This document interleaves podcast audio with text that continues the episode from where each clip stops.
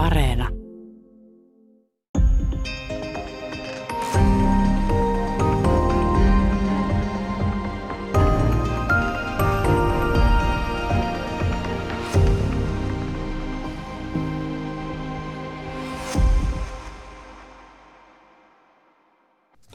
Hyvää päivää. Täällä on tänään vieraana tietokirjailija Tiina Raevaara. Me puhutaan lajien välisen yhteiselon historiasta otsikolla Minä, koira ja ihmiskunta. Um, Tämä on sulta juuri ilmestynyt kirja ja, ja, ja voisi aloittaa tällaisella käänteisellä kysymyksellä, että tota, aika usein, jos lukee jotakin niin kuin pintapuolisia tai tiedellinen sivuja, niin on sellainen ajatus siitä, että ihminen on, ää, että kulttuuri on vain sellainen kuorrutus jotenkin ihmisen päällä, mutta alta löytyy jotain petomaista ja sadistista ja murhaavaa ja, ja niin kuin eläi, niin kuin ihmisen eläimellisyys ajatellaan tällaisena, joka vielä hädin tuskin pystytään edes peittämään.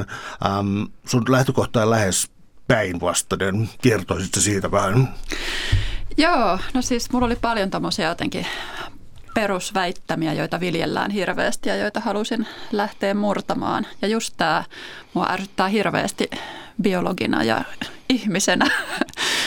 Ensinnäkin joku sellainen darwinismin väärinkäsitys siitä, että mitä evoluutio on ja miten evoluutiossa pärjää sitten mua sen ihmiskäsitys, että ihminen on jotenkin vähän raaputtaa, niin ihminen on sellainen itsekäs. Tai että jos vähän yhteiskunta horjuu, niin heti täältä just ne pedot ryöpsähtää valloilleen ja tappaa ja ryöstelee tuolla kaduilla. Ja joku sellainen, että me puhutaan kauhean pintapuolisesti ihmisten tai ihmisen tekemisistä siitä, että – vaikka ihmisten lemmikkieläin, eläinten pidosta, kiintymyksestä lemmikkieläimiin. Ja hirveän harvoin yritetään niin ymmärtää, että mitä siellä oikeasti on takana, että miksi ne lemmikit on meille tärkeitä, että ei ne ole meille semmoista pientä huvitusta ja jotain söpöjen pörrösten eläinten silittelyä, vaan siellä on takana joku sellainen isompi vanha tarve ja tavallaan alttius jollekin asialle, niin niitä halusin nostaa esille ja pohtia ja mennä oikeasti syvälle millä tavalla tämä sitten tulee ikään kuin, jos sanoisi vaikka tarvehierarkiassa tai jossain, sä erottelet tässä, tässä tuota, että ihmisen erilaisia ikään kuin itse toteutuksen muotoja, on Maslow'n tarvehierarkia, sitä sä et käytä tässä näin, mutta, mutta on esimerkiksi Pat Shipman ja, ja äh, ihmiskunnan kolme tärkeintä piirrettä. Onko tämä jonkinlainen kehitysvaihe tai jokin tällainen, jossa sitten muotoutuu ihmisten ja muiden eläinten välit? Joo, no mulla on tosiaan tässä kirjan taustalla. Yksinen ehkä tämän kirjan synnyttävä tekijä oli se, että mä törmäsin tämmöiseen yhdysvaltalaisen paleontologin, paleoantropologin Pat Sipmanin ajatteluun tämmöisestä ihmiskunnan eläinyhteydestä siitä, että ihmisen kehityslinjassa, tämä kehityslinja, joka nyt on tähän nykyihmiseen homo sapiensiin johtanut, niin siellä on kauhean vaikuttava tekijä ollut tämmöinen, että me ollaan pyritty hakeutumaan vuorovaikutukseen toisten eläinlajien kanssa. Ja se on sellainen tekijä, joka on tavallaan tehnyt meidät tällaisiksi ja se on näkynyt eri kohdissa meidän evoluutiota vähän eri tavalla. Pat Sipman sillä selittää oikeastaan kaikki tämmöiset ihmiskunnan suuret kulttuuriset hyppäykset. Esimerkiksi oikeastaan esinekulttuurin synnyn, se, että lähdettiin hakkaamaan kivistä kappaleita, teräviä kappaleita, jolla voi vaikka leikata lihaa tai halkasta luita, niin se oli yksi tämmöinen eläinyhteydestä kertova tekijä. Alussa se oli totta kai niin kuin ravinnon hakua, tavallaan sen ruokavalion laajentamista eläimiin ja isoihin eläimiin. Mutta jotta pystyy e- tehokkaasti saalistamaan eläimiä tai ihan tehokkaasti hyödyttämään jo pelkästään muiden jälkeensä jättämiä raatoja, niin täytyy ymmärtää muita eläimiä. Täytyy ymmärtää, että miten se leijona saalistaa, kuinka kauan se on sen raatonsa seurassa, milloin se väistyy siltä raadolta niin, että ihminen voi mennä siihen hyödyntämään, mitä jäljelle jää. Tai jos metsästetään mammutteja, niin miten ne mammutit käyttäytyy, minkälaisia on niiden eleet, hyökkäyseleet, puolustus eleet, missä ne viihtyy, mistä niitä löytyy. Tavallaan tämä oli ehkä tämmöinen niin kuin eläinyhteyden semmoinen niin kuin alkuaskel ja esinekulttuuri on tavallaan kehittynyt sitä varten, että ihminen saattoi hyödyntää toisia eläimiä. Sitten toisaalta taide. Taidehan on hirveän vanha, ei sille voi yhtä semmoista alkuhyppäystä tai alkusyntyä löytää, ehkä puoli miljoonaa vuotta on vanhimmat merkit taiteesta, mutta noin 40 000 vuotta sitten taiteen määrä alkoi ihan hirveästi moninaistua. Ja jos katsoo tätä, että minkälaista taidetta tehtiin 40 000 vuotta sitten, niin se oikeastaan kuvaa muita eläimiä. Se kuvaa niin kuin oikeastaan säännönmukaisesti toisia eläimiä. Ja ne saattaa olla hirveän hienopiirteisiä ne maalaukset, vaikka jossain luolan seinässä. Paljon yksityiskohtia eläimistä ja semmoisia niin kuin ilmekkäitä kuvia. Yksilöt erottuu toisistaan, niissä on paljon yksityiskohtia. Tavallaan taidekin on ehkä syntynyt kuvaamaan muita eläimiä ja ollut joku tämmöisen niin kuin yritys niin kuin ymmärtää muita eläinlajeja ja muiden toislajisten eläinten toisia yksilöitä. Ja sitten yksi hyppäys nykyihmisen tämmöisessä kulttuurisessa evoluutiossa on sitten toisten eliölajien domestikointi. Eli se, kun noin 10 000 vuotta sitten alettiin tehokkaasti domestikoida kasvilajeja, viljoja, erilaisia muita viljeltäviä kasveja, syntyi lehmät, lampaat, sijat tämmöisistä villeistä kantamuodoistaan. Ja oikeastaan me ollaan kaiken tämän tuotosta. Se, missä ihminen on nyt ja mitä yhteiskunta on nyt, niin sehän on tavallaan muodostunut kaikesta tästä esinekulttuurista ja taiteesta ja laajemmin vielä semmoista symbolisesta käyttäytymisestä ja sitten siitä toisten eliölajien hyödyntämisestä jotenkin tältä kantilta katsoin sitten tätä pientä aihetta, niin, että miten ihmiskunta ja ihminen on tullut tällaiseksi kuin me nyt ollaan. Ja siellä taustalla oikeastaan on tämä kaiken selittävä tekijä, eli tämä eläinyhteys, se, että me ollaan eri tavoin pyritty ymmärtämään ja hyödyntämään toisia eläinlajeja. Täällä on tänään siis vieraana tietokirjailija Tiina Raevaara. Me puhutaan lajien välisen yhteiselon historiasta, äh, ihmisten ja muiden eläinten historiasta. Otetaan selvyyden vuoksi tuosta vielä, että käytit tuossa kerran sanaa domestikaatio ja, ja, ja mm, moni olisi valmis kääntämään sen suoraan ikään kuin, että tehdään jostakin jotakin niin kuin, äh, kilttiä, siis, niin kuin, siis niin kuin, tavallaan niin kuin alistetaan jotakin. Äh, oikeastaan niin alistetaan, kesytetään joku yksilö, mutta tästä ei ole kysymys, vaan tämä domestikaatio koskee tässä tapauksessa sekä ihmisen kanssaeläimiä että ihmistä itseään. Ja tähän liittyy, sä näytät siltä, että sä haluat sanoa jotain, korjata jotain. En korjata, vaan lisätä se, että domestikaatio koskee kokonaisia lajeja tai kokonaisia populaatioita. Että jos mä puhuisin vain kesyttämisestä, niin voisin puhua jostain yksittäisestä sudesta, joka on kesytetty, mutta puhun domestikaatiosta tai vaikka koiran synnystä, niin silloin mä tarkoitan, että kokonainen populaatio on eronnut siitä kantalajistaan ja muuttunut joksiku toiseksi lajiksi, niin kuin koira on syntynyt sudesta tai lehmä on syntynyt jostain tämmöistä villihärkäkantalajistaan ja, tai vaikka viljalajit on syntynyt tämmöisistä villeistä viljalajeista. Domestikaatio on hirveä sana, mutta suomeksi ei oikein ole täsmällistä, täsmällistä käännöstä sille. Mä rupesin tämän kirjan myötä vähän itse suhtautumaan eri tavalla domestikaatioon, mitä mä oon aikaisemmin suhtautunut. Sä käytit sanaa alistaminen, että joku niin kuin alistetaan ihmisen vallan alle. Ja totta kai se on niin, jos katsoo, katsoo että miten ihminen nyt kohtelee sitten vaikka karjaansa, joka on kiinnitetty tuonne jonnekin valtavien navettojen sisään, mistä ne eläimet ei pääse pois koskaan ja elää siellä keinovaloissa koko elämänsä. Että totta kai se nyt on hirvittävää alistamista.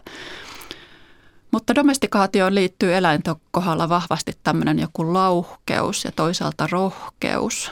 Se, että vaikka, vaikka no tietysti domestikoitu koira, niin se on kamalan lauhkea ja se on oikeastaan aika rohkea verrattuna kantalajisuteen. Tai kaikki muut domestikoidut eläinlajit, niin ne on nimenomaan lauhkeita, ne on vähemmän aggressiivisia, ne kestää erilaisia ääniä ja kaikki ärsykkeitä paremmin kuin nämä kantalajit. Ja musta siinä on oikeastaan jotain kaunista myös siitä, että kun domestikaatio on oikeastaan sitä, että joku laji on sopeutunut elämään ihmisen kanssa – ja joku sellainen ajatus, että ihminen tuottaa tämmöistä lauhkeutta ympärilleen, niin musta se on oikeastaan aika hieno ajatus. Ja sitten just tämä, että ihminen itsekin on domestikoitunut. Se, että ihminen hän on ennen kaikkea elänyt toisten ihmisten kanssa. Ja se on tuottanut sen, että me ollaan lauhkeita, me ollaan aika, aika vähän aggressiivisia. Me ei olla sillä niin kuin impulsiivisen aggressiivisia tai semmoisia niin reaktiivisen aggressiivisia, että jos sä nyt sanot vähän rumasti mun kirjasta tässä näin, niin mä en hyökkää sinne tai ei tiedä. Mutta tämmöinen on meistä jotenkin domestikaation myötä lähtenyt ja se on musta kuitenkin hienoa. Mä ilmasin itseni huonosti, koska mulla olisi tarkoitus sanoa, että domestikaatio ei ole tota, mitä, mitä mä äsken, äh, siis aiemmin mainitsin, että se, ei, se ei kyllä, sun, mä halusin tarttua ah, tuohon. selventää tämän. Joo, koska mä tota, tarttuisin vielä sellaisen, että domestikaation ja tietyllä tavalla siis tällaisen lauhkiaksi tekemisen evoluution, mm, taas korjata mun huonoja sanojani tässä, mutta siihen myös liittyy tietynlaisia ulkonäköönkin liittyviä piirteitä. Siis koira ei ole samalla tavalla niin kuin susi pitkäkuonoinen hampaiden koko, mutta myös ihmisellä on tiettyjä siis niin aivan kallon muotoa tuo vanha kunnon tiede, mutta, mutta sen vakavampi muoto antropologiassa. Tota, ähm, se on sellaisia tiettyjä asioita, jotka ehkä tekee eläimistä ja ihminen niiden joukossa jollakin tavalla siis epäaggressiivisemman näköisiä, pentumaisia. Siis ne näyttää siltä, että no, pentumaisen söpöjä tai jotain tällaista. Eli onko tämä tällainen ikään kuin yleinen evoluutio tai nisäkkäiden kehitykseen kuuluva laji, jossa myös tällaiset niin kuin ulkoiset, uh, ulkoiset pitäisikö sanoa jotain epigenetiikasta tai jostain tällaisesta, mutta jotkut ulkoiset merkit myös näyttää sitä, että ne ovat lauhkea, niin kuin tulleet lauhkeamaksi. Joo, no voi käyttää semmoista sanaa kuin neotenia, millä tarkoitetaan sitä, että semmoiset niin kuin pentuvaiheeseen liittyvät ulkoiset piireet, piirteet, niin ne säilyykin aikuisikään asti. Joo, domestikaateille eli näille domestikoiduille lajeille, niillä on kauheasti yhteisiä, yhteisiä ulkoisia piirteitä. Tämä on sellainen, mihin Darwin jo aikoinaan kiinnitti huomiota. Äh, jos vertaa vaikka just lehmää johonkin villiin härkä lajiin, tämmöinen alkuperäinen villihärkähän on kuollut jo sukupuuttoon, mutta johonkin vastaavaan tai vertaa sutta ja koiraa tai vertaa ihmistä ja simpanssia, niin on kauheasti yhteisiä muutoksia tapahtunut. Just se, että tämmöinen kuono on lyhentynyt, mikä on pentumainen piirre. Koiran pennuillahan on semmoinen lyhyt, pyöreä, paksu kuono, kun vertaa aikuis, aikuiseen koiraan – ihminen on menettänyt kuononsa. Meillä on tällainen litteä naama ja jotenkin pyöreä pääkoppa. Kulmakaaret on heikentynyt. Silmät on suuret, raajat on usein lyhyemmät, liikkeet saattaa olla kömpelöitä, korvat ei nouse pystyyn, korvissa on vähemmän rustoa.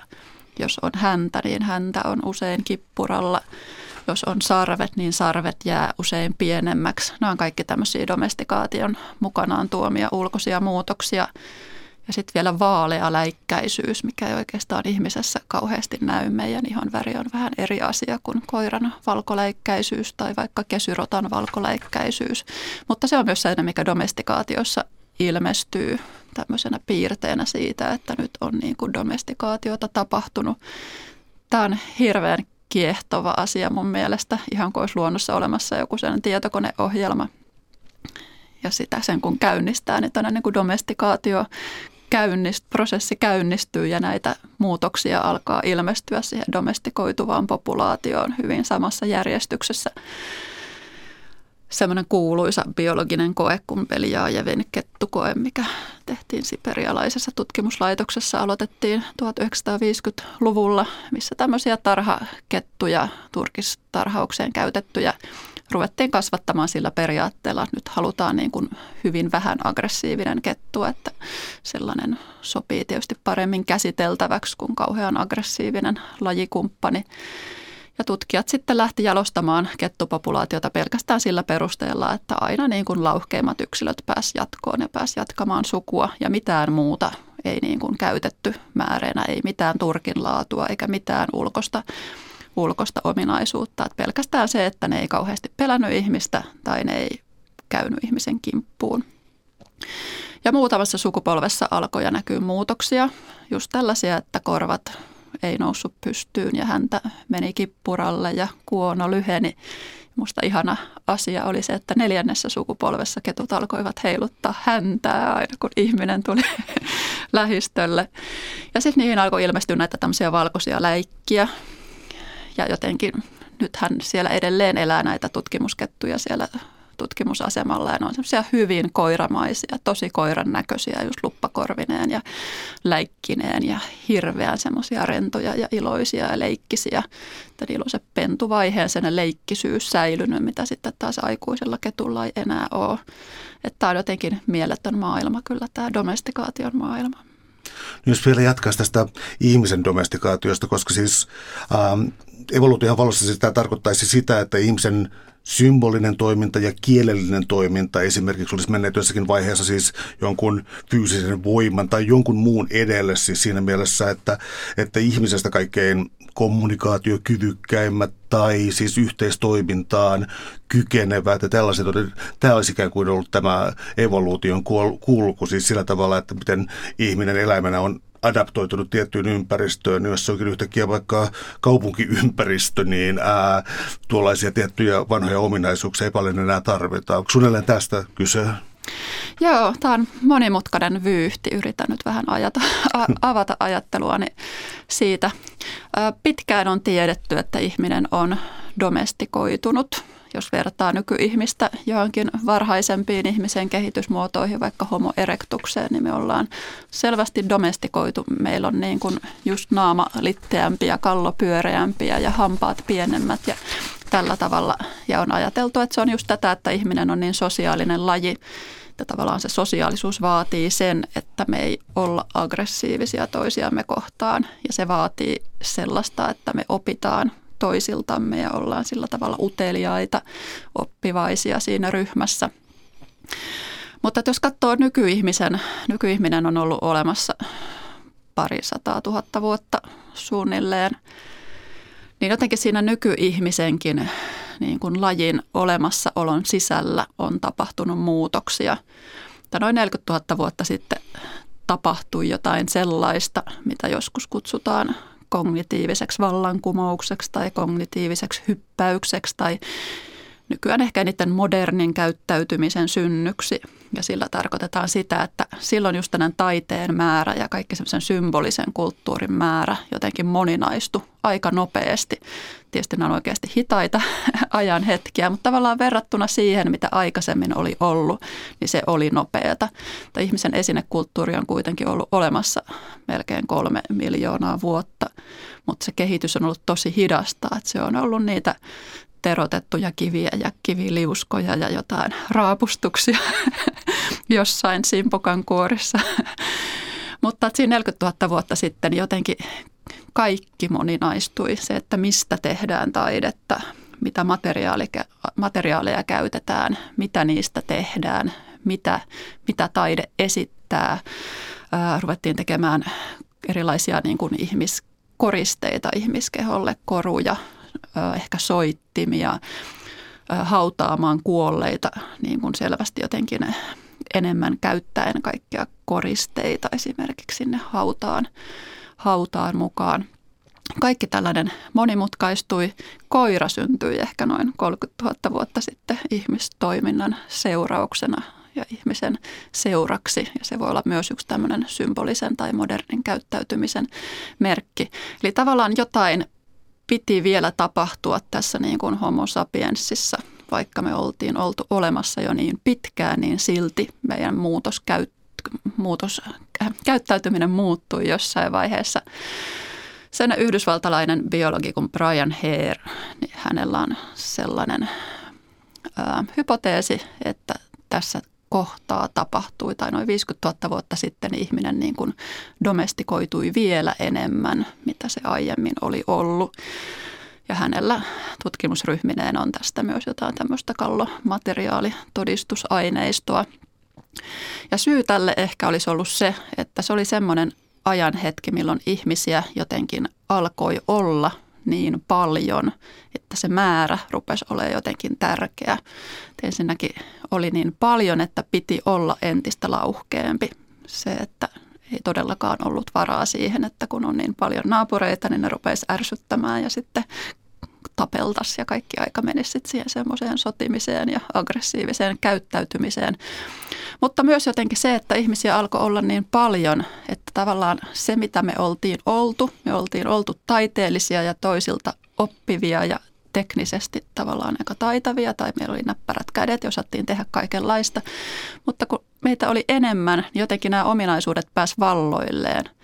Se oppimisen määrä ikään kuin moninaistui. Ihmiset kohtas toisiaan enemmän kuin ennen, niin me pystyttiin oppimaan toisiltamme enemmän, me pystyttiin omaksumaan uusia asioita, muokkaamaan ja muuttamaan ja kehittämään niitä. Ja tämä olisi johtanut tämmöiseen niin kuin kulttuurin moninaistumiseen paljon nopeammassa tahdissa, mitä aikaisemmin ei pystynyt käymään. Ihmisiä oli liian vähän. Tavallaan meidän parhaat ominaisuudet, en tiedä oliko ne parhaat, koska katsoa maailmaa nyt, niin ne kuitenkin tavallaan niin kuin jotenkin otettiin tehokkaammin käyttöön kuin aikaisemmin. Että ehkä aikaisemminkin pystyttiin oppimaan toisilta ihmisiltä, mutta jos niitä näki kerran kymmenessä vuodessa, niin eipä siinä nyt paljon omaksuta mitään uusia juttuja ja lähetä itsekseen kehittelemään sit niitä toisilta opittuja. Että nyt kun enemmän ihmiset eli toistensa läheisyydessä ja törmäsi toisiinsa, niin jotenkin tämmöinen niin kuin oppiminen ja kulttuurin muuntelu, niin se pääsi vauhtiin.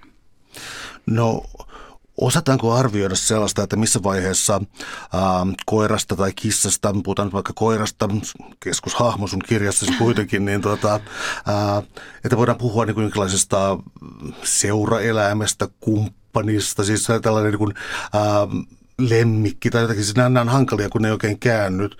Sivuhuomautuksena mun äh, kissani silloin Ranskan passi, niin, tota, niin siinä lukee, ei niin kuin, että kumppani elää. Mitä?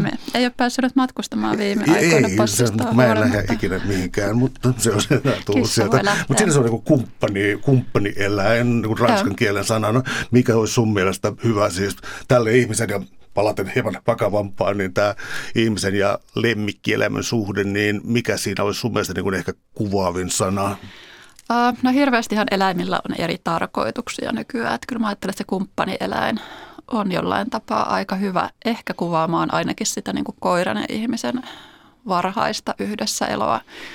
Koira ei, sitä on kyllä syöty eri kulttuureissa esimerkiksi eri aikoina, mutta ei se ollut sillä tavalla niin kuin karjaa mitä oli vaikka naudat silloin alkuvaiheissaan.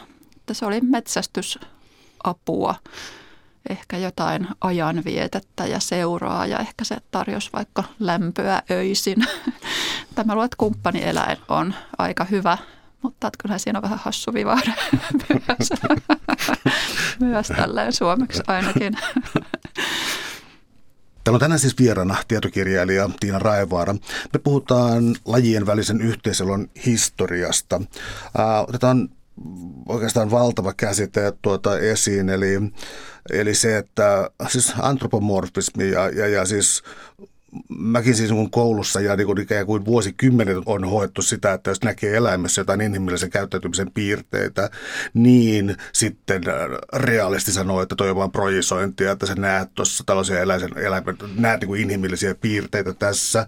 Mutta tota, mitä enemmän oikeastaan tässä on saatu tietoa niin eläinkunnasta, kommunikaatiotavoista. Ihminen on moni tavoin ollut, että ihminen on puhuva eläin tai jotain. Sitten, että mitä nuo eläimet sitten oikeastaan, että kyllä nekin kommunikoi.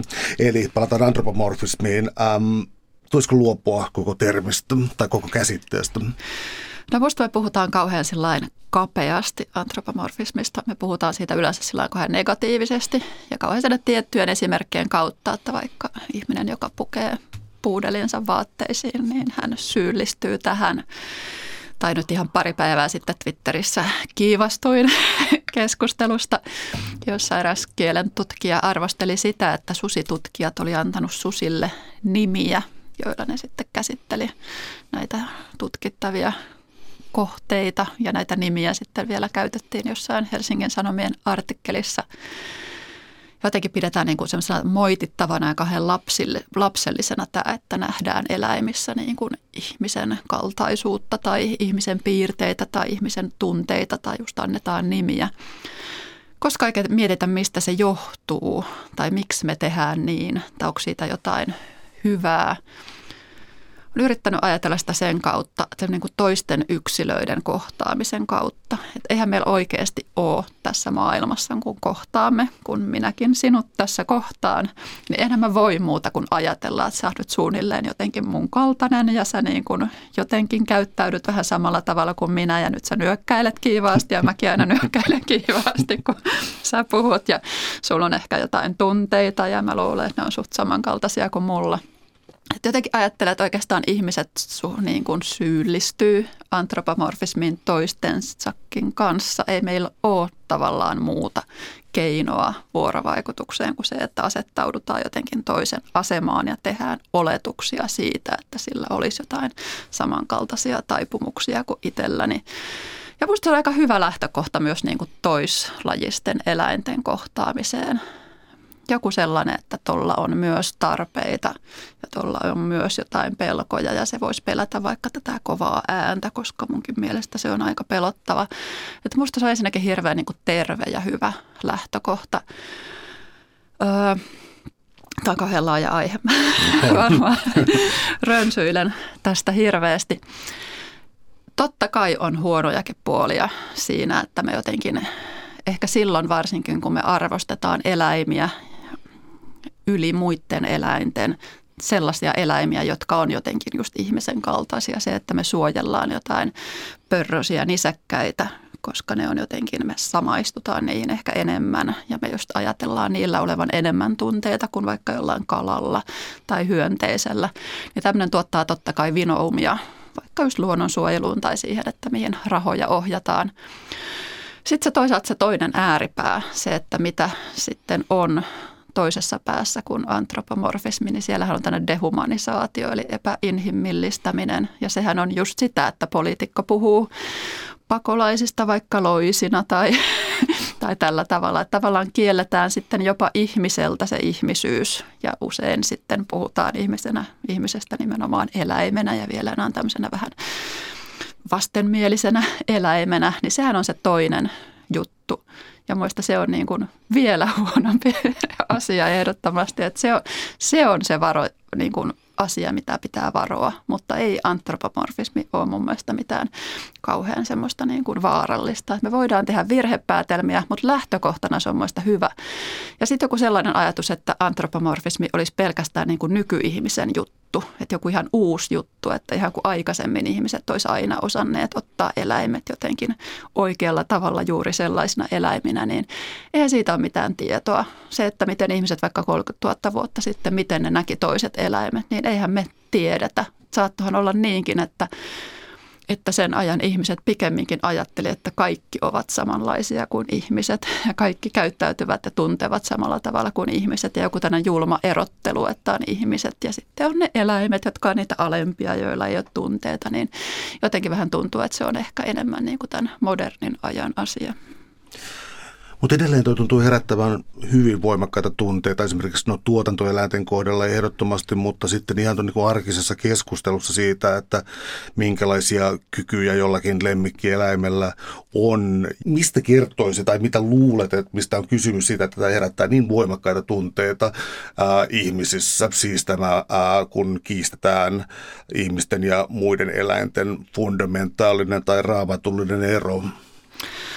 Mun on vaikea sitä välillä ajatella, että mistä se oikeastaan johtuu. Mulla on jotenkin aina ollut itsestään selvää, että ihminen on eläin siinä, missä muutkin eläimet ja että meillä on hirveästi yhteistä ja että meillä on myös paljon jaettuja tunteita ja että eläin, olkoon se sitten vaikka kerbiili tai varis, niin se kykenee tuntemaan just pelkoa ja kipua ja se kykenee kiintymään – että mun on jotenkin vaikea samaistua siihen semmoiseen mindsettiin, että, että missä tämä erotus tehdään kauhean raasti. Ylipäätään monet semmoiset niin biologiaan ja evoluutioon liittyvät asiat on semmoisia vähän niin identiteettiasioita nykyään, josta tuntuu, että on hirveän vahvoja mielipiteitä. Ihan vaikka joku sellainen, niin kuin, että onko nyt evoluutiota oikeastaan ja, ja ihmisen alkuperä tai, tai ylipäätään kehollisuuteen ja lääketieteeseen ja ravitsemukseen liittyvät jutut. Että kaikki, kaikki, kaikki menee jotenkin henkilökohtaiselle tasolle kauhean vahvasti ja sitten sieltä niin kuin käydään tämmöisiä suuria taistoja. Onhan tämä myös niin kuin semmoinen elinkeinoon liittyvä asia. Nythän Suomessakin on paljon käyty keskustelua vaikkapa ruokavaliosta, siitä mikä olisi niin kuin ympäristön kannalta kestävää, syötävää. Ja tuntuu, että sitä keskustelua on kauhean vaikea käydä niin kuin puhtaasti asiapohjalta, että se niin kuin siihen tiivistyy hirveän paljon kaikkea siitä, että onko maataloustuotannolla tulevaisuutta ja pystyykö ihmiset tekemään sitä työtä, onko kaikki investoinnit johonkin jättinavettaan mennyt hukkaan, eikö kaupunkilaiset ymmärrä maalaisia, täällä Kehä Kolmosen sisäpuolella vihreät vaan sitä ja tätä. Tämä on niin kuin hirveä keitos tämmöisiä erilaisia, erilaisia konflikteja ja isompaa muutosta. Ja myös tämä niin kuin eläinten kohtelu ja just tuotantoeläinten kohtelu, niin se liittyy jotenkin tähän näin. Sitten musta tässä on myös jotain semmoisia hassuja poliittisia jakolinjoja. Mä aina vaalien alla – mietin sitä, että minkälaiset ihmiset laittaa vaalimainokseensa maininnan järjestä. Koska niitä näkyy nyt taas aluevaalimainosten yhteydessä, että on joitain ehdokkaita, jotka jotenkin korostaa aina sitä järkeä, järkeviä päätöstä, päätöksiä ja järkevää vihreyttä ja jotain tällaista. Ja tämmöisissä tienvarsimainoksissa ja tuntuu, että se järki aina tarkoittaa sitä, että muille eläimille ei voi antaa liikaa arvoa tai ympäristöasioille ei voi antaa liikaa arvoa. Että tärkeämpää on kuitenkin vaikka teollisuus ja autot ja joku bruttokansantuotteen jatkuva kasvu. Että joku sellainen myös, että, että joku meidän status quo on ollut sellainen, että tosi pitkään kuitenkin, että ihminen on se arvokkain ja kaikki, mikä on ihmiselle hyväksi ja tuottaa rahaa, niin se on kuitenkin se tärkein arvo ja silloin ne muut eläimet, ne turkiseläimet ja ne lihakarja ja broilerit, niin ne joutuu nyt odottamaan vuoroaan, että ne saisi jotain pientä helpotusta oloihinsa. Onko ihminen jotenkin mm, äärimmäisen kyvykäs sitten elämään jonkinlaisessa, mä en muista mitä käsitettä sä käytät mulle tässä muistiinpanoissa, mutta tällainen eräänlainen kognitiivinen dissonanssi siitä, että samaan aikaan ihmisellä saattaa olla hyvin rakkaita lemmikkieläimiä, mutta tuotantoeläimiin ei kiinnitä mitään huomiota. Ja niin kun, mä otan nyt tässä itseni esimerkiksi, mä oon jo vuosikaudet niin kun, halunnut luopua lihansyönnistä ja mä oon kyennyt siihen vain ajoittain ja palannut siihen takaisin, jolla mä elän niin kuin tavallaan koko ajan moraalisessa ristiriidassa siis siinä itseni kanssa, koska tota, ää, no, mä en pidä sitä oikeana toimintana. Joo, akraasia oli se termi, mitä mä käytän just tämmöisestä, että ihminen, ihminen tietäisi mikä on oikein, mutta ei niin kuin kykene toimimaan sillä tavoin. Uh, Tämä on monimutkainen vyyhti myös.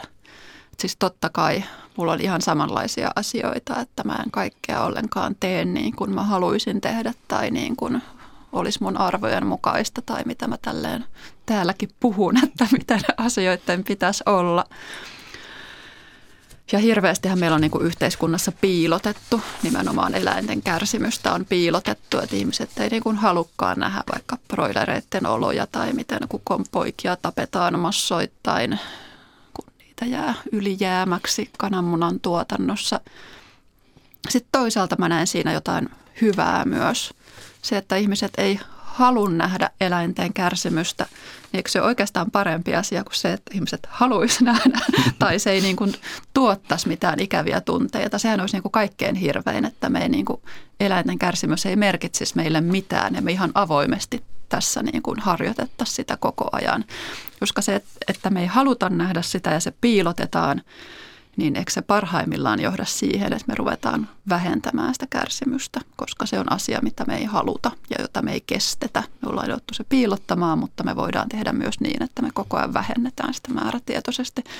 Niin sillä tavalla näen tässä jotain hyvää myös. Sitten toisaalta siitä akrasiasta on puhunut kirjassa siltä kantilta, että yhteiskuntahan on myös sellainen, että se niin kuin – on monelle ihmiselle tavallaan jotenkin vastentahtoinen paikka elää, koska siinä tapahtuu asioita, joita ihminen ei välttämättä kestä, mutta on tavallaan pakko elää yhteiskunnassa, jos täällä aikoo elää. Totta kai eläinten kärsimys on yksi asia, mutta esimerkiksi muut luontoarvot. Itse esimerkiksi en kestä, kun kotikaupungissani Keravalla, niin kuin kaikissa muissakin kaupungeissa, niin totta kai hakataan jatkuvasti metsiä ja rakennetaan päälle milloin mitäkin teollisuusalueita tai uusia tieliittymiä tai uusia asuinalueita.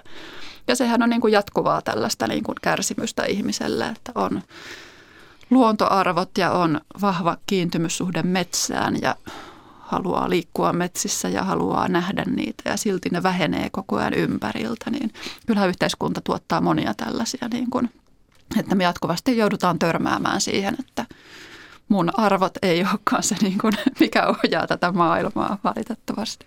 Mä tartun nyt sitten tuohon järkisanaan ja tuohon, mitä sä äsken juuri sanoit, koska älä suutu, jos mä laitan niin kuin sanoja sun suun. En mutta tota, kimppuun, koska ei, mä oon niin domestikoitu. Tämä ei ole kimppuun hyökkäämistä sinänsä, vaan tota, äh, niin, siis järki on täällä perustellaan ikään kuin vaikkapa jonkun kannan harventamista ja tällaista. Ja, ja sitten toisaalta sä puhuit tuosta tota, ää, keravasta ja, ja, ja, ja ää, puiden kaatamisesta, niin mä vaan niin spekuloin tässä, että sä tuskin tarkoitat sitä, että, että kaikenlainen konservointi ja, ja, ja niin kuin kaikenlainen ikään kuin ää, villin tai siis niin jokin luonnollinen ää, tulisi säilyttää ja, ja ihminen ei voisi tehdä yhtään mitään. Eli tota, veikkaisin, että sulla tällaista dikotomiaa ei kuitenkaan tässä ole. Mä usutan tätä järkisanaa siihen niin, että niin kuin, onko sellaista järkeä sitten kuin, niin kuin No. Enemmän mua harmittaa siinä, että se järkisana on jotenkin siis niin kuin omaksuttu vaan tuollaiseen käyttöön, varsinkin niin kuin poliittisessa puheessa että jostain syystä nyt on niin, että järkeähän voisi niin kuin tässä maailmantilanteessa olla sekin, että me niin kuin suojeltaisiin metsiä enemmän kuin ollaan suojeltu tähän asti, koska ne sitoo hiiltä ja säilyttää elonkirjoa ja kaikkea, mitä me kuitenkaan niin kuin oikeasti järjellä tiedetään tärkeäksi. Mutta jostain syystä se sana on vaan niin kuin omaksuttu tuommoiseen vinoutuneeseen käyttöön, että siinä niin kuin politiikan semmoisessa niin koodikielessä. Se on sitten, kun sana järki, niin se tarkoittaa, että ei liikaa rahaa ympäristöasioille, vaikka se voisi olla jotain muuta. En tietenkään siis ole mikään semmoinen, että jotain semmoista ihme romantisoitua kuvaa jostain jaloista villeistä viljelisin, että ei, sehän on myös tosi valheellinen ja se, että vaikka kirjassakin puhun vähän sillä tyylillä, että ihmisen eläinsuhde – olisi muka joskus 20 000 vuotta sitten ollut muka jotenkin parempi kuin nyt, niin eihän se niin kuin pidä paikkaansa. Että kyllähän ihminen on aina tuottanut paljon kärsimystä muille lajeille ja muille yksilöille jossain vaiheessa se oli niin kuin tavallaan määrällisesti pienempää, mitä me pystyttiin tuottamaan kärsimystä ja nykyään me ollaan niin kamalan tehokkaita. Meitä on paljon ja meillä on kaikenlaisia koneita ja rakenteita ja järjestelmiä. Meillä me pystytään tosi tehokkaasti niin kuin tuottamaan kärsimystä, mutta ei se sillä lailla ajattelen, että se ihmismieli on nyt aika saman, samanlainen, mitä se oli silloin vaikka 20 000 vuotta sitten. Että ei mulla ole semmoisia mitään mitään tämmöisiä kummallisia kuvitelmia, varsinkaan paluusta mihinkään tai mitään tämmöistä villin, villin niin kuin ihannointia sinänsä. Ja sitten toisaalta mussa on hirveän iso osa myös semmoista niin kuin teknologiauskovaista ja semmoista tiedeuskovaista ja kehitysutopistia, että – että tiede kyllä ratkaisee ja kun on vain tietoa tarpeeksi ja osaamista ja tieteellisiä läpimurtoja tarpeeksi, niin sitten me saadaankin maailmasta paljon parempia. Että musta on vahvasti tällainenkin puoli. Se välillä käy kamppailua kyllä tänne tämmöisen niin kuin dystopikon kanssa, mutta välillä on voitolla ja välillä häviöllä. Täällä on tänään siis vieraana tietokirjailija Tiina Raevaara. Me puhutaan lajien välisen yhteiselon historiasta, ähm, eli lähinnä nyt tässä tapauksessa koirista, mutta... Ähm, Me ollaan oikeastaan aika vähän puhuttu koirista. Niin ollaankin, mutta tota, tota, mutta tullaan tähän sun kirjan tällaiseen toiseen puoleen. Tämä on hyvin subjektiivisesti kirjoitettu ja, ja, ja sä kerrot tässä myös aika paljon itsestäsi. Ja mä etsin täältä nyt niinku sellaista kysymystä, äh, ehkä yleisemminkin siis lemmikkieläimistä tai mitä sanaa nyt tuossa käyttääkään. Mä tarkoitan sitä, että, ää, että sä sanot, että, että niin kuin jatkuva ihmisten seura saattaa olla raskasta ja jotenkin, mä nyt käytän omia sanoja, niin tässä niin kuin, saattaa jotenkin niin kuin, ää, olla, olla raskasta ja tota, tota, ikään kuin kuluttaa kaiken energiaa, mutta tämä ei koske sitten taas kotieläimiä. Eli tuota, ää, ne ei tunnu vaativan jollakin lailla meiltä mitään. Onko tämä siis tämä erityislaatu tässä näin? Ää, tämä kysyn tämän toisen päin sulta suoraan, niin kuin, että miksi, miksi ihmisten seurassa oleminen on niin raskasta? No mä rupesin miettimään tätä muutama vuosi sitten. Muutama vuosi sitten uuvuin aika pahasti. Tai en mä oikein tiedä, mitä se nyt oli, semmoista ahdistuneisuutta ja burnouttia ja uupumista. Varmaan tosi monella tällaisia kokemuksia. Ja rupesin miettimään, että mistä se oikeastaan niin kumpuu.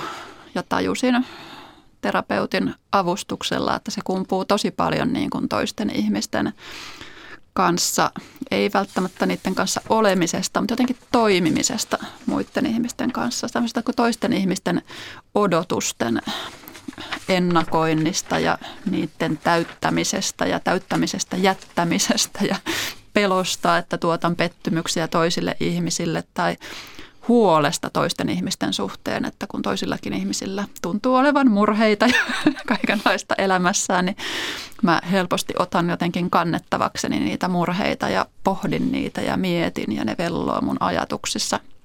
Ja ihmiset saattaa tuntua toisen ihmisen, varsinkin läheisenkin ihmisen seurassa oleminen saattaa tuntua siltä, että ihminen tavallaan vaatii multa koko ajan jotain, että mun pitäisi jotenkin olla jossain valmiudessa koko ajan sen ihmisen tarpeita vastaan.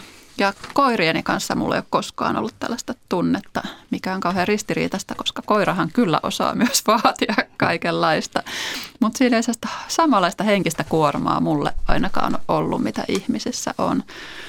Ja rupesin pohtimaan sitä omaa eläinsuhdetta, niin mä oon aina ollut hirveän eläinrakas ja hirveän eläimistä kiinnostunut. Ei se ole ollut pelkkää semmoista mitään niin kuin kiintymystä pörreisiin pikkueläimiin, vaan se on myös tosi vahvaa kiintymystä, semmoista kiinnostusta hyvin outoihinkin eläimiin, hyönteisiin ja kaloihin ja planktoniin ja kaikkeen mahdolliseen. Rupesin miettimään, että mistä kumpuu tällainen ei pelkästään mun, vaan kaikkien ihmisten syvä kiinnostus eläimiin.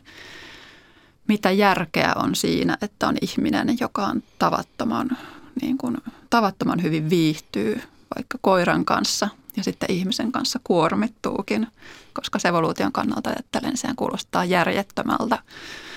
Sitten se yhdistyi, tai tavallaan niin kuin kulki se ajatus koko ajan kauemmaksi musta itsestäni niin kuin ihmiskunnan tasolle – ja sitten sinne löytyi just tämmöiset eläinyhteyden käsitteet, että miten ihminen on aina kehityslinjassaan pyrkinyt olemaan toisten eläinten kanssa.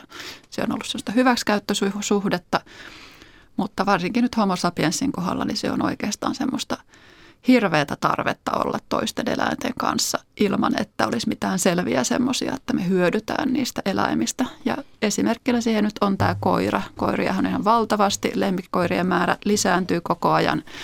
Nyt Suomessa tosiaan viime vuoden lopulla uutisoitiin, että koiranpentuja rekisteröitiin enemmän kuin vauvoja syntyi siinä vuonna. Ja tämä oli ensimmäinen vuosi, jolloin kävi näin. Ja sehän tuntuu myös järjettömältä, siis että jos ihminen haluaisi pärjätä evoluutiossaan niin tälleen niin kuin nopeasti ajateltuna, niin meidän pitäisi haluta tehdä hirveästi omia jälkeläisiä eikä hoidella jotain toista eläinlajia siinä, laittaa siihen energiaa ja resursseja. Niin tällä tavalla jotenkin kuulin itsestäni poispäin kohti niin kuin ihmiskunnan taipumuksia. Se oli sellainen matka, jossa toivon, että opin jotain itsestäni, mutta en varmaan oppinut. No Yksi asia siis, mikä on tutkimuksen myötä, siis olet myös ää, perinnöllisyystieteen tohtori, ei unohdeta tätä puolta tässä näin, on, on se, että vanhastaan on ollut vaikka niin kuin antiikin Kreikassa jo, niin kuin, että ihminen on poliittinen eläin, ihminen on puhuva eläin. Tullaan ainakin Descartesiin, jota tuolla hyvin haukut ja, ja, ja, ja siis tällaisia, niin kuin, että mukaan eläimet on kuin koneita tai sitten, että ihminen on sielullinen olento ja, ja tulee siis tällaisia, tällaisia erotteluja. Ja kun lukee jotain kun harrasteena tai harrastuksena luen jotain ää, luonnontieteellisiä lehtiä, niin siis kokemaan tuntuu siltä, että nämä kaikki ää, erottelut vanhenee ja vanhenee. Siis eläimet kommunikoi, niillä on emootioita, ää, niiden kognitio on erilainen kuin mitä ollaan ajateltu. Eli, eli meneekö luonnontieteellinen tietämys tässä nyt niin, että se repii nämä vanhat dualismit kunnolla rikki? No toivon, että menee. Mä jotenkin tätä kirjaa tehdessä, niin mä rupesin hirveästi kantamaan kaunaa kaikille filosofeille, jotka on tässä vuosi satojen varrella istunut kirjoituspöytänsä ääressä ja siellä niin kuin tutkiskelleet tätä asiaa, vaikka just ihmisen tietoisuutta ja tai sielullisuutta ja kaikkea tällaista. Ja siellä tavallaan kirjoituspöytiensä ääressä sitten tehnyt näitä syviä dikotomioita, jotka on sitten antanut tavallaan yhteiskunnalle ikään kuin jonkun moraalisen oikeuden kohdella eläimiä niin kuin niitä nyt sitten kohdellaan. Mutta onhan tässä niin kuin biologeilla, esimerkiksi biologeilla myös niin kuin syyllisyyttä kannettavana. Että kyllähän vaikka lintujen tutkimus oli pitkään hirveän sellaista, että linnut nähtiin jotenkin tosi mekaanisina koneina, jotka jotenkin jonkinlaisiin signaaleihin niin kuin vaan reagoi jotenkin ikään kuin jollain tieto, tietokoneohjelmalla. Ei ollut keinoja tutkia esimerkiksi lintujen tunteita tai miettiä, että onko linnuilla tietoisuutta. Ja sitten lähdettiin siitä oletuksesta, että kun ei voida tutkia, niin sitä ei sitten ole, eikä sitä millään tavalla oteta huomioon. Että kyllä myös biologisessa tutkimuksessa on jotenkin, jotenkin tehty huonoa, laiskaa työtä ja ihan samalla tavalla sitä on jouduttu nyt purkamaan. Totta on, että koko ajan tulee enemmän tietoa just vaikka tuotantoeläinten tunteista ja tunnetiloista ja tarpeista ja miten, mikä motivoi niitä toimimaan ja tekemään jotain asiaa. Tutkimusmenetelmät on kehittynyt keksitty erilaisia tapoja, miten näitä nyt voitaisiin lähestyä, että vaikka koskaan ei sinne pään sisään nähdä tai niin kuin tiedetä, että miltä nyt tuntuu olla emakko, niin on erilaisia välillisiä tapoja sitten tutkia niitä.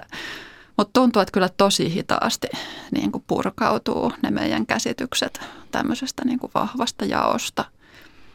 Ja sellaisia ihmeellisiä jotenkin tavallaan niin kuin huonommankin keittiöpsykologin ja filosofin päähän iskostuneita ajatuksia, että eläin ei voi vaikka pelätä tai ei voi niin kuin sen jotenkin kivun tuntemusta ei tarvitse ottaa huomioon, koska sillä ei ole tämmöistä kokemusta itsestään, että sen ajatuksissa ei ole ketään, joka pelkäisi, niin sitten se on tavallaan yhdentekevää sen vaikka kivulias kuolema tai hirveän sellaisia niin kuin syvään iskostuneita asioita. Ja vähän on skeptinen, että kuinka, millä aikataululla nämä nyt voisi muuttua, että kuinka monta ihmissukupolvia pitää poistua maan päältä ennen kuin on jonkun uudenlaisen ajattelun aika. Suuret kiitokset keskustelusta Tiina Raivuora. Oli ilo. Kiitos.